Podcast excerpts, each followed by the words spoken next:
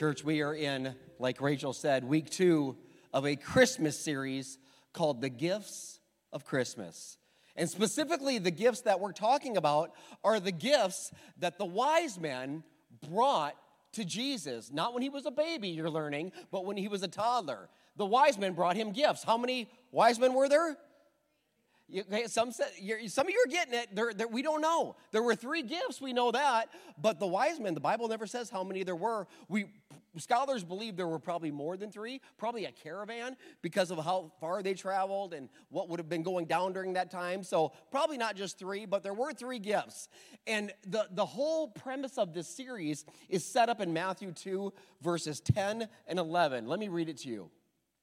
When they saw the star, the wise men, they were filled with joy. They entered the house and saw the child with his mother Mary. They bowed down and they worshiped him.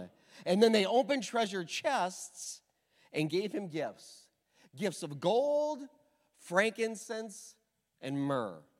Last week, if you were with us, you heard us talk about myrrh and, and the spice that it was and the significance that it had and, and the symbolism that it, that it meant. And what it meant was because myrrh was used for burials and preparing bodies, it symbolized Jesus as the sacrificial lamb. Now, this week, as we move backwards, we're going to look at frankincense. Say frankincense. Frankincense, big word. This is also a spice, and it had lots of benefits. Lots of benefits. It was also a fragrance that, that smelled beautiful, like myrrh. In fact, my plan was that when you walked in here, you'd have already been smelling it because there's supposed to be an incense burner right here with incense in it, frankincense, and it should be burning right now. But Amazon screwed up, and their two day shipping is a lie. I ordered it four days ago, so right after the service, I have to write Jeff Bezos a scathing email, but that's later. So, anyway, ruined my sermon illustration, but just picture it in your mind the, the incense burning up. And so, frankincense was used the word's used like at least 23 times in the Word of God. Many times in the book of Leviticus, that is a, a book of law, the third book of the Bible. And the word Leviticus literally means, wrote it down, belonging to the Levites. Levites were priests in the Old Testament. So, and what the priests would do is they would light frankincense in the incense burner that isn't here, but if it was, they would light it and they would do this, and the smoke would rise up out of the incense burner, and it would symbolize the prayers of the people going up to God. So, frankincense, here's the meaning if you're ready. Say, I'm ready. Frankincense symbolizes Jesus as our great high priest. Now, if you didn't grow up Catholic like I did, the priesthood might be unfamiliar to you. So, um, you know what? Before I get into that, speaking of unfamiliar, I, I want to touch on something because the gifts or, or if you think about the gifts that the, the, the wise men gave to Jesus, they, they were strange gifts, were they not? I mean, Jesus is a toddler. You think he cares about myrrh, especially when it has to do with death? No, he don't care. Frankincense. So it made me start to think about un- unfamiliar gifts or strange gifts. So just in kind of the spirit of the message, I looked up some unfamiliar or weird gifts for Christmas. And some of you may have gotten these gifts, or maybe you're thinking about giving these gifts. If you are, you're in the weird category, which at Meadows Church, that isn't anything weird. I mean, that's normal. So, but, but one of the gifts that popped up, the first gift that popped up, and I'll show you a picture, it was called Beardaments, like ornaments that you put in a beard. So, ladies, if you got that man with the big burly beard, I see one right there, Benji. I mean, you could, Bethany, you could get him these. They, I mean, you could. They look. They doesn't even look safe, but you could get Beardaments for your man. To, to, you know, this is just an idea. You don't have to do it. So that's one unusual or maybe unfamiliar uh, gift. The second, before I show the second, don't show it yet. How many people, like we live in the Midwest, how many people, by show of hands, you like ranch dressing? You, uh, yeah, we all do, right? Like, I've gotten to the point where I put ranch on my fries more than I put ketchup on my fries. So, I mean, we will put it on anything, right? We're Midwesterners. Well, if that's, if you're really like, liking ranch dressing, you, this might be a gift that you could be given by somebody else. This is a, a huge, as you see, inflatable ranch dressing that you could put right in your yard. It's like a snowman or a Santa Claus, but that's a real thing. And uh, you'd be really weird if you did that, but that's just an idea for the ranch lovers. The third one, I got four. The third one, this unusual or weird gift, is for all you Star Wars geeks out there, right? Oh, yeah, you like that? You, you want that tree topper, that star on top of the tree? Well, what about a Death Star on top of the tree? I mean, that's pretty awesome, isn't it? Sarah, you're somewhere in here like, oh, wow, Bethany, get me that. Yeah, that's a beautiful thing. So, last but not least, this is your pastor's favorite. And if you've seen um, A Christmas Vacation, you'll appreciate it. But the last one is Aunt Bethany's electrocuted cat rug with that lights up. Isn't that beautiful? I heard that when you plug that in, it actually smells like fried cat. I mean, I, I don't know if that's true or not, but I want to find out, Jody. So that's my Santa Claus wish. So those are just unusual gifts that I want to cover because frankincense, it's unusual. Myrrh, it's unusual. Gold, I kind of get. Gold's worth something, but the others I don't get. But, but frankincense, back to the message, it, it, it symbolizes the high priest. And again, I grew up Catholic, so I, I, I, knew a little bit about the priesthood. I was an altar boy. I would serve the priest, help him, do all kinds of stuff. And eh, there were things I didn't get, but I do remember him taking the incense burner at certain occasions, and he would do this, and you kind of hear it clang against the chain, and he'd do that kind of thing. And he would, a lot of times, the priest that, that the priest that I see, they'll sometimes sing when they do that, and it's never good. It, it, I mean, what the words are good because they're scripture, but, but I've never met a priest that can carry a tune. You guys are just blessed. You have a pastor that can preach and sing. Okay, that wasn't, that wasn't a joke. But anyway, so whatever. So but the priest, it was a big deal. So let me give you two things that the priest would do.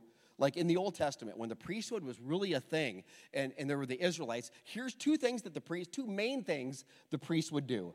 They would make sacrifices on behalf of the people for the forgiveness of sins, and they would pray on behalf of the people.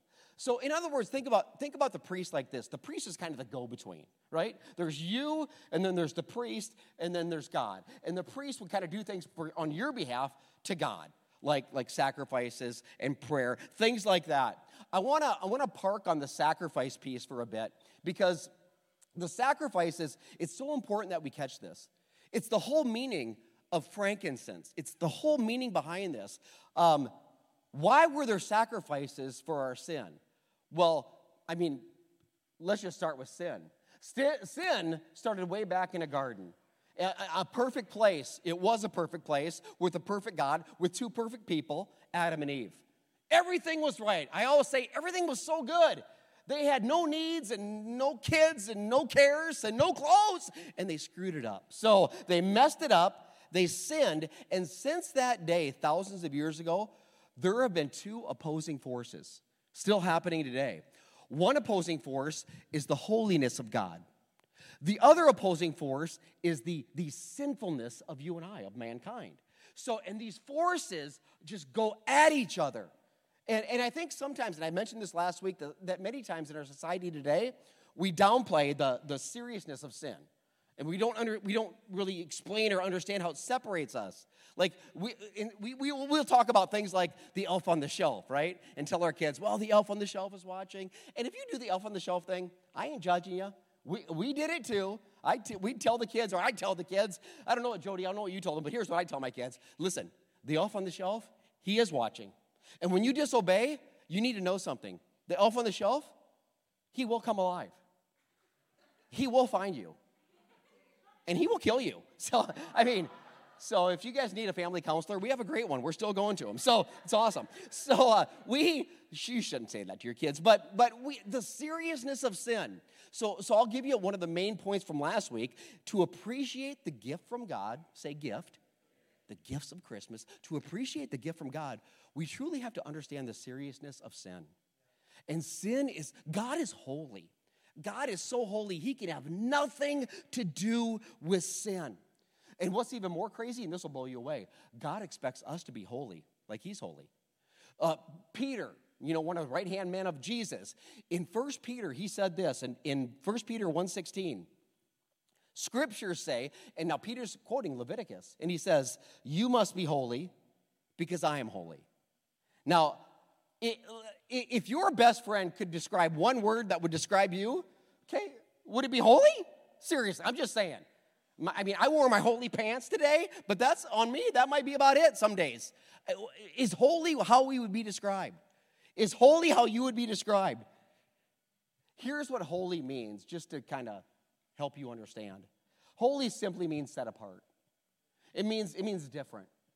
See, the Israelites in the Old Testament, they were supposed to be set apart. There were all kinds of nations. It wasn't just the Israelites. That's what we're reading about in the Word of God. But there were other nations. And God said, I've set you apart to be an example, to show the other nations how to live, show them how not to sin, show them how to be holy. So he sets the Israelites apart, but the Israelites, they didn't want to be set apart. They wanted to fit in. And that was a mistake. Like one example, they said, We want a king. That nation has a king, that nation has a king, they have a president, but we want a king. And God's like, that was never the plan. They were never supposed to have a king. Did you know that? God was to be their king. But they were so bent on fitting in. But God was so adamant, He wanted them to stand out. And they didn't get it. So, they, so, so hence they sinned. They messed up like you and I mess up. And hence the priest having to make sacrifices. So We'll get a little, theological today, but I promise you that you'll get this and, and it, it'll be, you'll be better for it.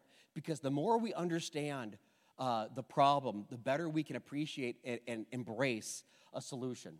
So, in the Old Testament, when, when people would sin, the priest would, would make sacrifices. Remember what we said on their behalf. And this would happen on uh, one day of the year. It was called the Day of Atonement. Um, in the Hebrew, that would be called Yom Kippur. So Yom meaning day, Kippur meaning atonement.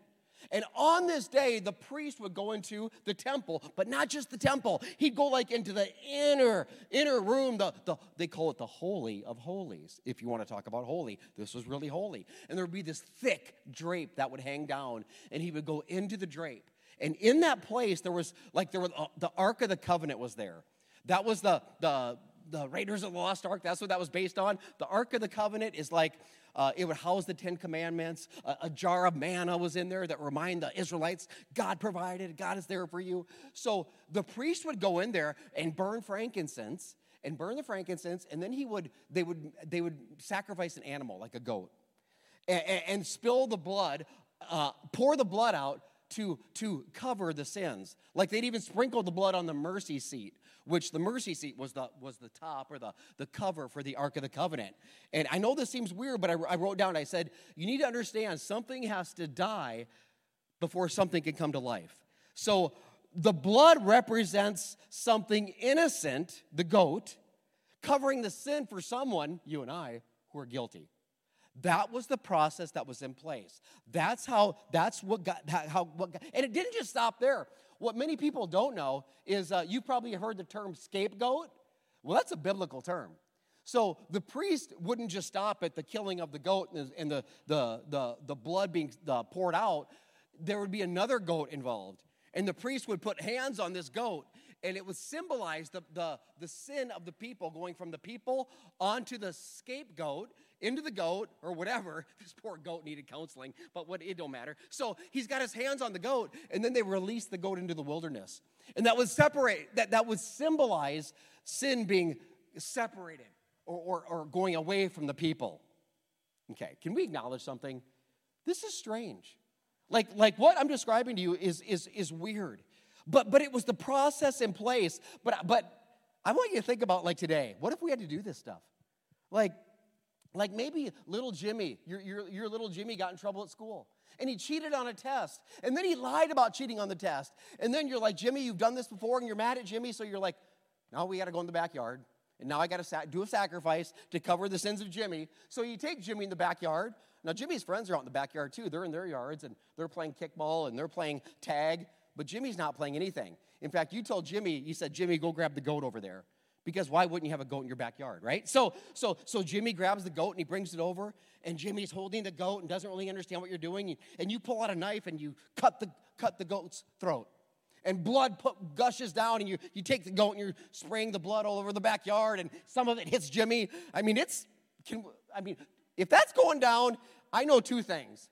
Number one, Jimmy will never cheat on a test again. He is traumatized. Like, it's bad. Number two, you're getting new neighbors because yours are moving. I mean, it's that, but think about that. But, but the, the holiness of God and, and, and the, the damage of sin, I wrote it down this way. Because God is holy and just, he must punish sin. He must. Like we always we, we talk about a merciful God, and he is, a loving God, and he is, but he is a God of wrath. And he is. Like he is both. Like he can have nothing to do with it. But this is such good news for you and I, what we're sharing today. You'll see why. So he must punish sin, but he's also merciful. So someone pays the price for God, and then he extends mercy to you and I. In other words, that goat, that goat paid a price. That goat lost his life for, for you and I, for that blood. And then, and then the Israelites, they were, they were, they're, they've been, you know, their sins have been covered, if you will. The problem is this the day, the day after the Day of Atonement, they were still sinning. It, I know it's a shocker, but they, they sinned and, and it just kept happening. It's like it was never a done deal. This leads me to the scripture that I want to share with you today. It's out of Hebrews. Hebrews is a book in the New Testament. It is a beautiful book. They're not sure of the author. It's the, maybe the only book in the Bible where they're not positive. They have good ideas, but not positive. But, but he or she wrote this through the inspiration of God. It, I'm going to I'm going to read you out of Hebrews 10, verse 1. It describes what I'm talking about this system that seems so weird. This old system, it says. The old system under the law of Moses, the one we just talked about, was only a shadow, a dim preview of the good things to come, not the good things themselves. So, what, we're, what, we're, what we just heard, something better is coming. Something better than this whole goat thing and blood thing and weird deal. So the sacrifices under that system were repeated again and again, year after year, but they were never able to provide a perfect cleansing for those who came to worship. Listen to me, if they could have provided perfect cleansing, the sacrifices, the goats, it, it, would have stopped, it says. For the worshipers, they would have been purified once and for all time and their feelings of guilt would have disappeared. But instead, the sacrifices actually reminded them of their sin year after year. That's not good. So, for it is not possible for the blood of bulls and goats to take it away. Isn't that interesting? So, why, God, why would you put that in place if it's not doing it? Well, well God, God's plans are always perfect. So, but, but it wasn't eradicating the sin, it was covering the sin. Big difference. It, an illustration I could use is when I was in college, many years ago, there was a kid in our, there was a guy in our dorm who, who for some reason, he just wouldn't shower. I mean, y'all's got the one guy, right? And I, we don't know why he just hated to shower, didn't want to shower. It could have been because we had communal showers. Like kids today are so spoiled; they got their individual little. We didn't have that. They threw a bunch of guys in a shower together. It, I mean, talk about needing counseling. I mean, but there, you need to know that when that goes down, there are rules, okay? They're not written down in a book or on a piece of paper, but they're just, there's just a man code, okay? Like where you're in that type of environment, you look straight ahead at the wall. Nothing else. That's all you do. And if by chance you do find yourself like looking around, you never look below the shoulders, ever. This is just it's just unwritten, just, I don't know if that's what the the guy, I don't know. But this guy wouldn't shower. What he would do to compensate would, would be putting on cologne. A lot of cologne, like bottles of cologne. Like for some reason in his head, he thought the, the, the cologne w- would cover uh, or, or almost take away the other odor. It didn't. You know what it did? it created a brand new odor. And that wasn't good either. It was a new repugnant odor that I can't even describe. But it, it didn't take it away. It's like that's like putting perfume on a pig, okay? It's still a pig. I'm sorry, I don't care how much, it still stinks. So it this was a temporary system put in place, but it wouldn't, it, it couldn't quite do what it needed to do. In Hebrews 10 11, let me continue. Under the old covenant, the priest stands and ministers before the altar day after day, offering the same sacrifices again and again, which can never take away sins. And I'm here to tell you something about that. God hates that. Oh, God, you, God don't hate anything. Oh, no. There are things God hates. There, there are things, people that drive slow in the left lane, that's number one. But number, anyway, besides that, so there are things God hates. I'm not even to get into it today because that's a whole nother message. But you read the book of Proverbs, you'll see, you'll see six. No, you'll see seven things that God hates. in the book of Proverbs. And every one of them, they're very specific, but every one, at the, every one of them at the end of the day is sin. See, God hates sin, hates it. He doesn't now, He doesn't hate the sinner, He hates the sin. See, so many of you, many of you, you might have thought God was, was mad at you. You might have thought that God was angry with you or, or disappointed in you or disgusted with you. No, no, no. God loves you. But but but but let me say it this way. Sin sin breaks his heart. Like sin breaks the father's heart. Why? Because it breaks you. Because it breaks his children. That's why he hates it. He hates it because he loves you. That's why he hates it. He's not mad at you.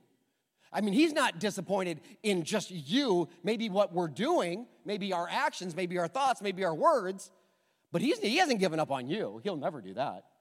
He, he's not done with you. He's not over you. That's what, actually, fortunately for you and fortunately for me, because of our sin, God put a plan in place. That's right.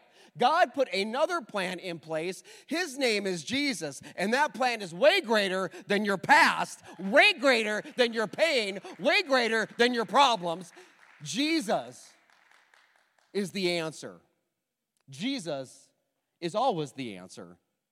Let me continue in Hebrews, verse 5. That is why Jesus that is why when Christ came into the world, that is why when Christmas, right?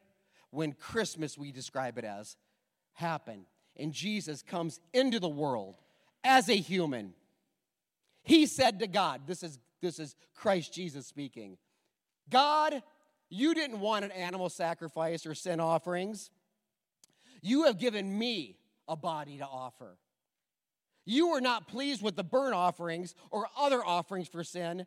And then I said, Look, I have come to do your will, O God, as is written about me in the scriptures.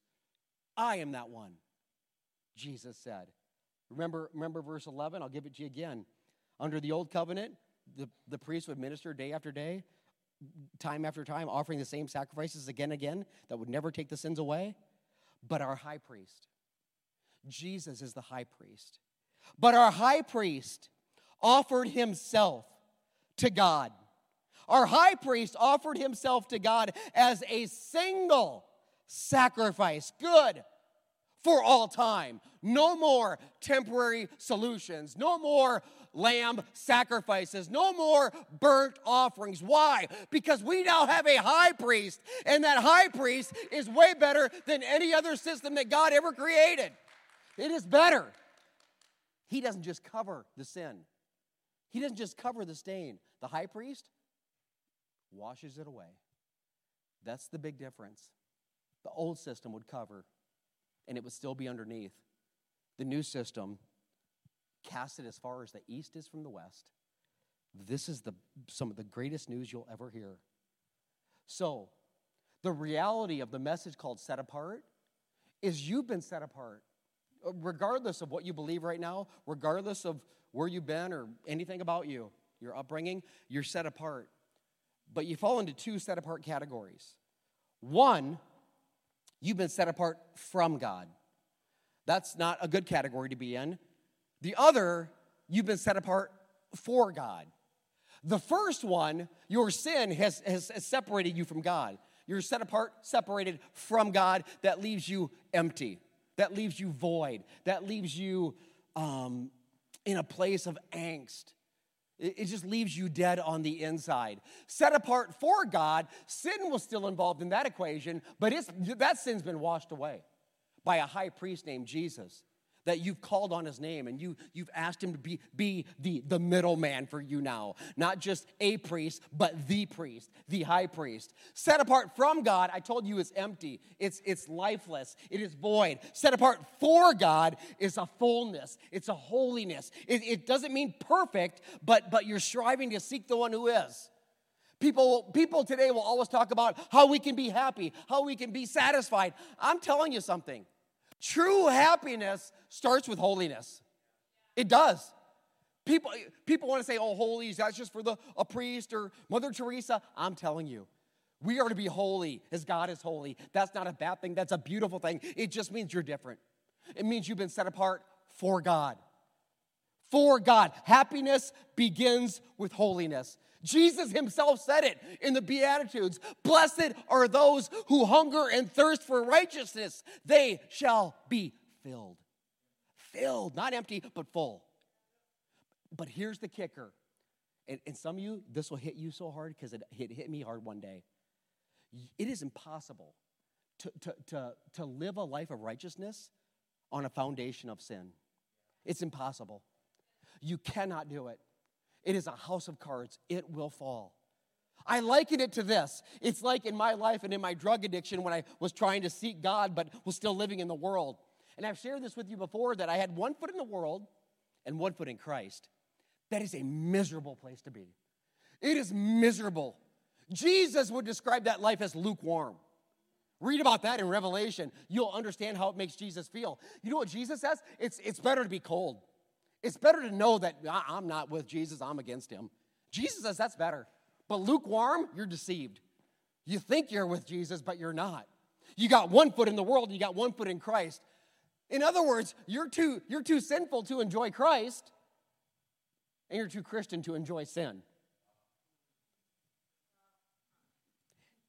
Jesus says that's lukewarm. It is a miserable place to live. And some of you, you are there. You, you're, you're in this place of,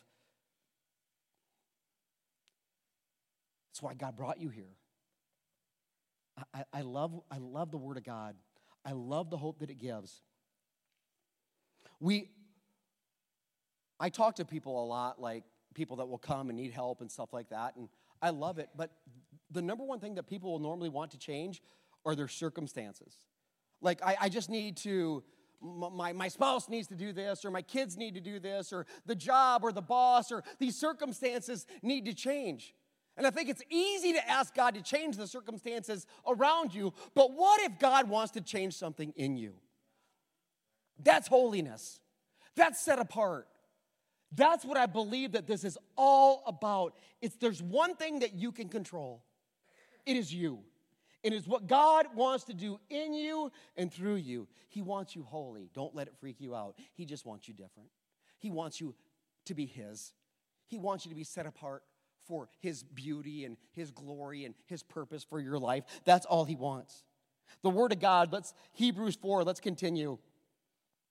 Hebrews 4 14. So then, since we have a great high priest, who's our high priest? Yeah, you got it. Jesus is our high priest. We have a high priest who has entered heaven. Jesus, the Son of God. Let us hold firmly to what we believe. He keeps going. The high priest, this high priest of ours, understands us. He gets your mess. He gets your dysfunction. He understands your weakness, it says. For he's faced all the same testings we do, yet he didn't give in. Yet he did not sin. What, what is the Word of God telling you? It's saying, you know what? Regardless of what you're going through, Jesus gets it. Jesus understands.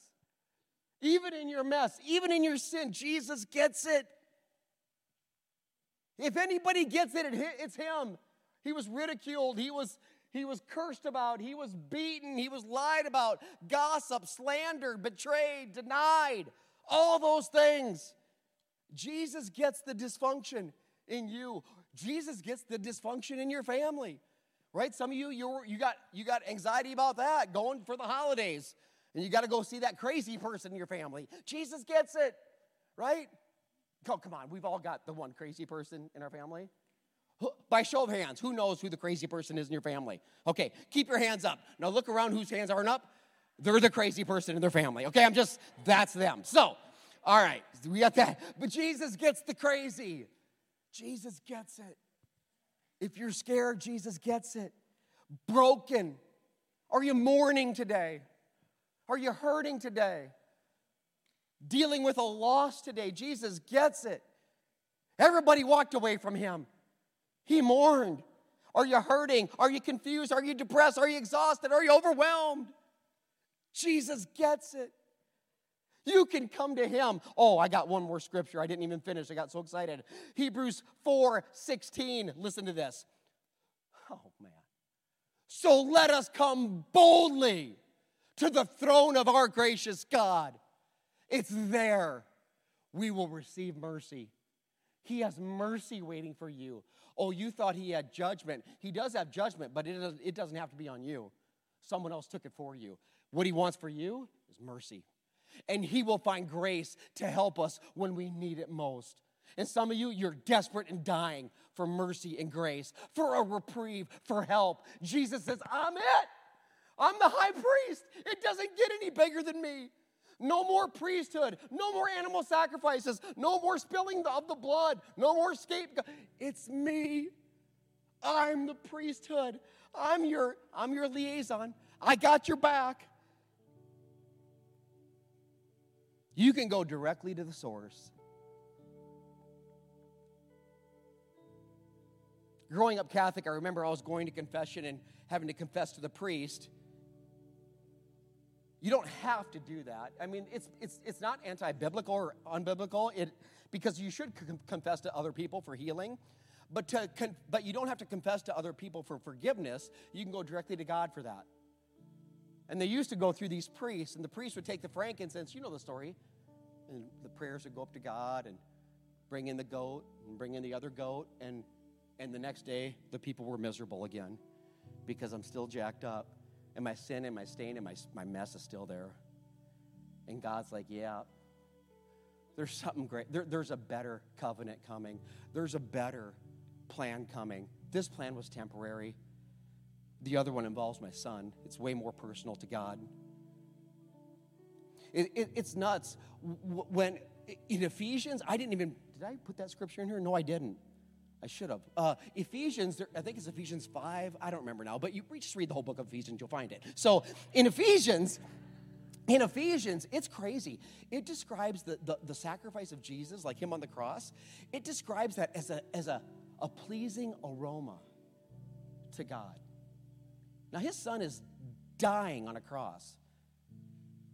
Pleasing aroma. I've said this before. If you were at, at the crucifixion of Jesus, the smell alone would have driven you back to the city. Guaranteed. The moment when God was most glorified, you and I would have been horrified. And the Word of God describes it as a pleasing aroma. How would you say that, God, about your son? Because he knew he, he, he knows that wasn't the end of the story.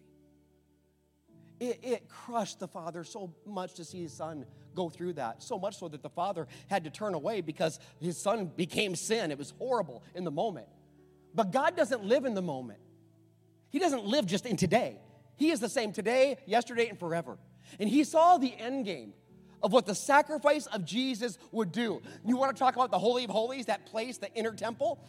Uh, there were so many miracles that went down when Christ died. The biggest one is defeating sin and death, obviously. But, but when Jesus died on the cross, Matthew would describe an earthquake, rocks splitting apart, the earth just, I mean, it's, it's crazy. I don't know what it registered on the Richter scale, but it was high. And a miracle in the temple happened. The Bible, I did write this one down, Matthew 27 51. At the moment when Jesus died, the curtain in the sanctuary, I don't know if I put it up there for you, but I got it in my nose. I'm going to give it to you. The curtain in the sanctuary of the temple was torn in two so that where, where, the, where the priest would go in, that, that thick drape, it was ripped in half. People didn't rip in half, God did.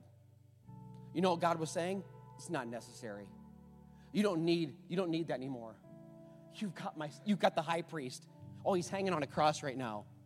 But he's not going to stay there. See, I've got good news for you and for me on this Christmas Eve Eve. That, that Jesus, though the death was repugnant and horrible and disgusting in the moment, the reason why God would describe it as a pleasing aroma, because He loves you. Because He's going after you. That's what was pleasing about it. And what was pleasing also to the Father is that when the curtain or the veil ripped in half and the Holy of Holies was, was, was there for everyone to see, and it didn't matter anymore. No more of this and no more of that, no more of this. But now it's Jesus, not just dead on a cross, because the greatest miracle happened three days later And you know what's coming. Three days later, a dead king brought himself back to life. That is what we're celebrating. Yeah, the birth of Jesus is big, but he don't stay a baby. He grows up to die on a cross and then to rise from the dead. And in that moment, you know what Jesus said to you and me? All the stuff you've done, you know, your lust, and Monty, your lies, and your anger, and that abuse, and the secrets and the mess that you're in, Jesus says, I'm the high priest, I'll take it. Put it on me. I've got it. And, and instead, what I'm going to deposit on you, everything I've done right. I'll take the blame for all that you've done wrong. And I will deposit and give you credit for everything I've done right. I'm so grateful. People say God isn't fair. That's not fair. You know, Jesus, he's going to die and take all that on. That's not fair to him. He says, I'll do it. Love you so much. It's not a fair God. He's just a beautiful, good God. What he did for us, the veil is torn in two. So, back to the camps. My question for us today on this Christmas Eve Eve what camp are you in? Don't, don't let the devil lie to you. Just you're either set apart from God or set apart for God.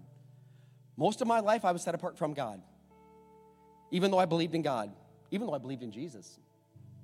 The way I was living was not, was not godly. Regardless of what I believe up here, it was not here. I was set apart from God. My sin separated me from God, just like yours separated you from God. But Jesus, the death and the resurrection of Jesus, is the game changer. It is the glue that brings God back to us. And Jesus, this middleman, this high priest, says, I got it. And all you have to do is receive it and say, I believe in the resurrection, the death. I believe in Christmas. I believe in Easter. I believe in what it truly means. And I don't just believe it, I, I want to live it. I want to change. I want to, we call it repent, but it just means I want to, I want to be different. I want to think different. I don't want to do what I've been doing anymore. When you believe and you call on the name of Jesus and you repent of your sin and ask Jesus to hit you with that grace, hit you with that love, hit you with that mercy, He'll hit you. And you go from being separated from God to being separated for God. This is good news. We want everybody in that camp. And, and if you're in that camp or you're going in that camp today, as you surrender everything to Jesus, this is what it means. If you're in God's camp, well, you're to love like God loves. You're to live like God loves. You're to be holy as God is holy. You probably won't get it perfectly right. I don't either. But we, we seek the one who does. And what that means is you'll take invite cards this week because it's in you. And you'll, you'll find a way to get it out. You'll find a way to share love. You'll find a way to invite because you're for God and that's what God wants for his kingdom to grow, for people to come to know his grace, for people to hear the story. People are dying on the inside, hopeless out in the world. And we've got the greatest news in the world, one that can set them free now and forever. Why in the world would we keep it to ourselves? Oh, I don't know, I don't want to offend them. I'd be more offended if they go to hell. I'm telling you, if you're in, if you're for God, let's go. Let's, let's, let's, and I'm not just talking about declaring the love of Jesus, I'm talking about showing the love of Jesus. Yes, you should declare it, but God will give you opportunities. This isn't church, this is the huddle. Church begins when you leave here. You are the church. You're plan A. I'm plan A. There's no plan B. If we don't do it, I, this is why I get fired. I mean, I'm fired up every week, you know that, but this is this is the week when people are receptive. And God help us if we live it like it's some other week or any other week. Share on social media, invite, email, text, get whatever it takes. We want God's house full, not just to have a big church, because we want to grow a big kingdom. This isn't church. That is. It's when you leave here All right, I'm going to close with a story, one that touched my heart. I'll share it with you because it's such a practical love story with God all over it in a, in a normal, everyday situation that you find yourself in, and so do I. It's us seeing God in the moments when no one else sees Him. It's you and I, if we're for God, and if you're separated from God, you know your next step. Call on the name of Jesus. Mark the card so we know, the green card, so we can celebrate with you. That's your next step. And if you're for, we got to love. This is our week. We should be loving all the time, but I'm telling you. Nicole was getting gas in Apple Valley, Minnesota. Maybe some of you have already saw the story. She noticed something unusual. So I'm just on my way to work and I had to stop for gas. Allowed myself some extra time to get to work. When I pulled up to the pump, shut my car off, I saw a middle aged man crying at the gas pump next to me. He looked to be crying anyway. I began to wonder what happened. What's going on? I got out of my car, I looked at him, and my heart in the moment, as I saw that he was crying, felt like it stopped. In Apple Valley, Minnesota, it's 10 degrees and freezing. Man, that sounds a lot like Nebraska. But anyway, you, I digress. In Apple Valley, Minnesota, it's 10 degrees and freezing. It's cold and there's wind. This man's wearing flip flops, socks with holes in them. I look at his car, I see his wife in the front seat covering her face with her hands, and two teenage girls in the back seat under a blanket. I didn't even think. I went up to the man and said, Is there something that's wrong or something the matter? He looked at me. I could tell he was on the verge of giving up because he didn't even try to conceal the tears anymore. And he said, I can't even provide for my own family. Without thinking about it, I put, I put the card, my credit card, in, in his gas pump. And I said, I love what she said. I told him, Jesus Christ, the Son of God, died to provide for you. Fill up. Wow. We're either empty love those words. Fill up. This one's on the high priest. He's got it. Fill up with gas. Something came alive in him. It's like he was in shock. It's like he forgot how to pump gas. In the same moment, his wife gets out of the car. She asks her husband what's going on. And I told her, hey, I just took care, I just paid for your guys' gas. She starts to cry. She came around the corner to shake my hand, and I saw that she was wearing pants that were dirty and torn. I asked her, I said, come to my car. The airport lost some of my luggage on my way to Minnesota from California, and I had to clean my closet out just to find stuff to wear and get rid of a lot of stuff. All that stuff that I have yet to give away, it's just sitting right here in the back seat of my trunk. I opened up the car and I said, just take what you want. She ran back to her car. I was afraid that I just embarrassed her. But I realized in the moment later, she grabbed her two teenage girls, and in seconds, they were digging through the clothes, layering up with sweatshirts and shirts and sweatpants and over the clothes, over the worn out clothes that they had on that they were wearing. Soon, the father finished pumping his gas, and he came over. Now, this, you can about imagine all that's going down trunk open, clothes flying out, there's people, other people at the gas station.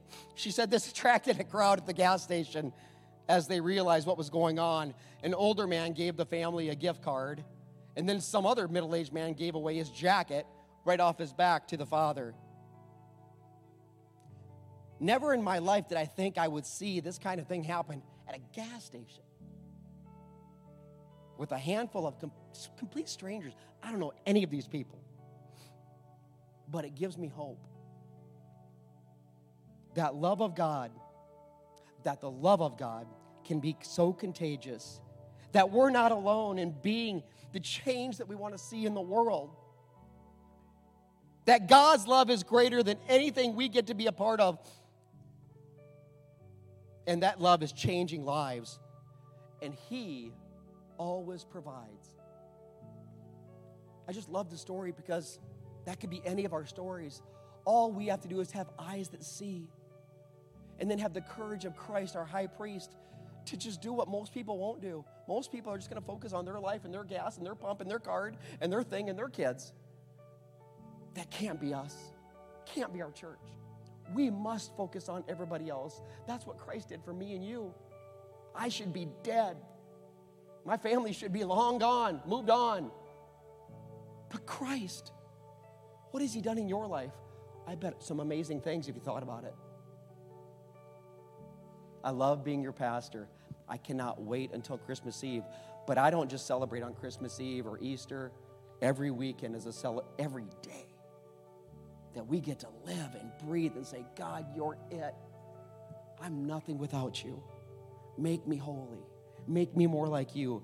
Make me different for my friends, my family, my kids, my spouse, and the person at the gas station dying on the inside.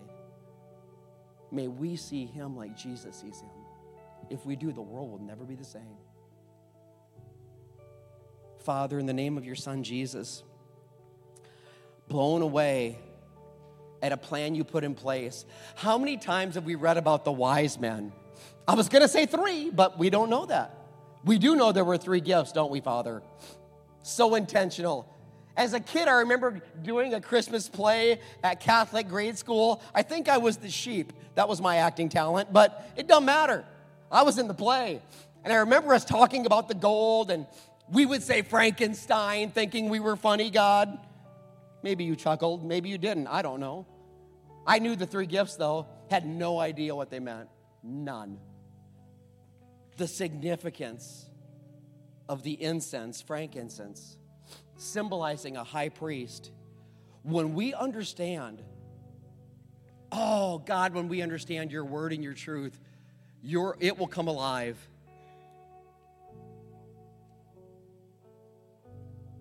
Leviticus, it's referred to over a hundred times in the New Testament, Father.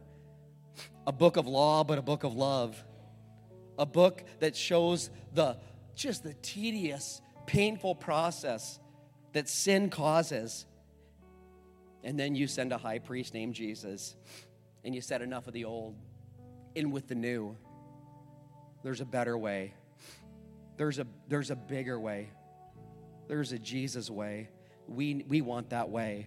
God, for anybody surrendering to the high priest today, they're going from to for. Holy Spirit, do your work in their hearts. Save them and set them free. I hope they stay so we can pray with them and for them. For others who walked in the room and you know you've been saved. You know that you were dead in your sin, and Jesus Christ bent down, took your hand, and raised you out of a pit. Boy, that's what I know. That means that you've been set apart to live for Him, like Him. And God, that is not easy, and that is not comfortable, and we would have it no other way. This week, there will be people getting gas. Oh, maybe not literally, but you know what I'm saying. There will be people hurting, struggling, we may not even see it on the outside. Their clothes will look clean, they will look dressed up like they just came from church. But on the inside, there is death and there is decay. And we have an answer. God, help us if we keep it to ourselves. Give us the courage to love. Give us the courage to live like you. Give us the courage to be uncomfortable, to be um, inconvenienced on your behalf, Father. We get one shot. And then this week in particular, when people are just, oh, they're looking they need you. Help us be you. If we are God, then we can always say, the best is yet to come. And God, we believe it. The best is truly yet to come. In Jesus' name, we pray. And the church says, Amen.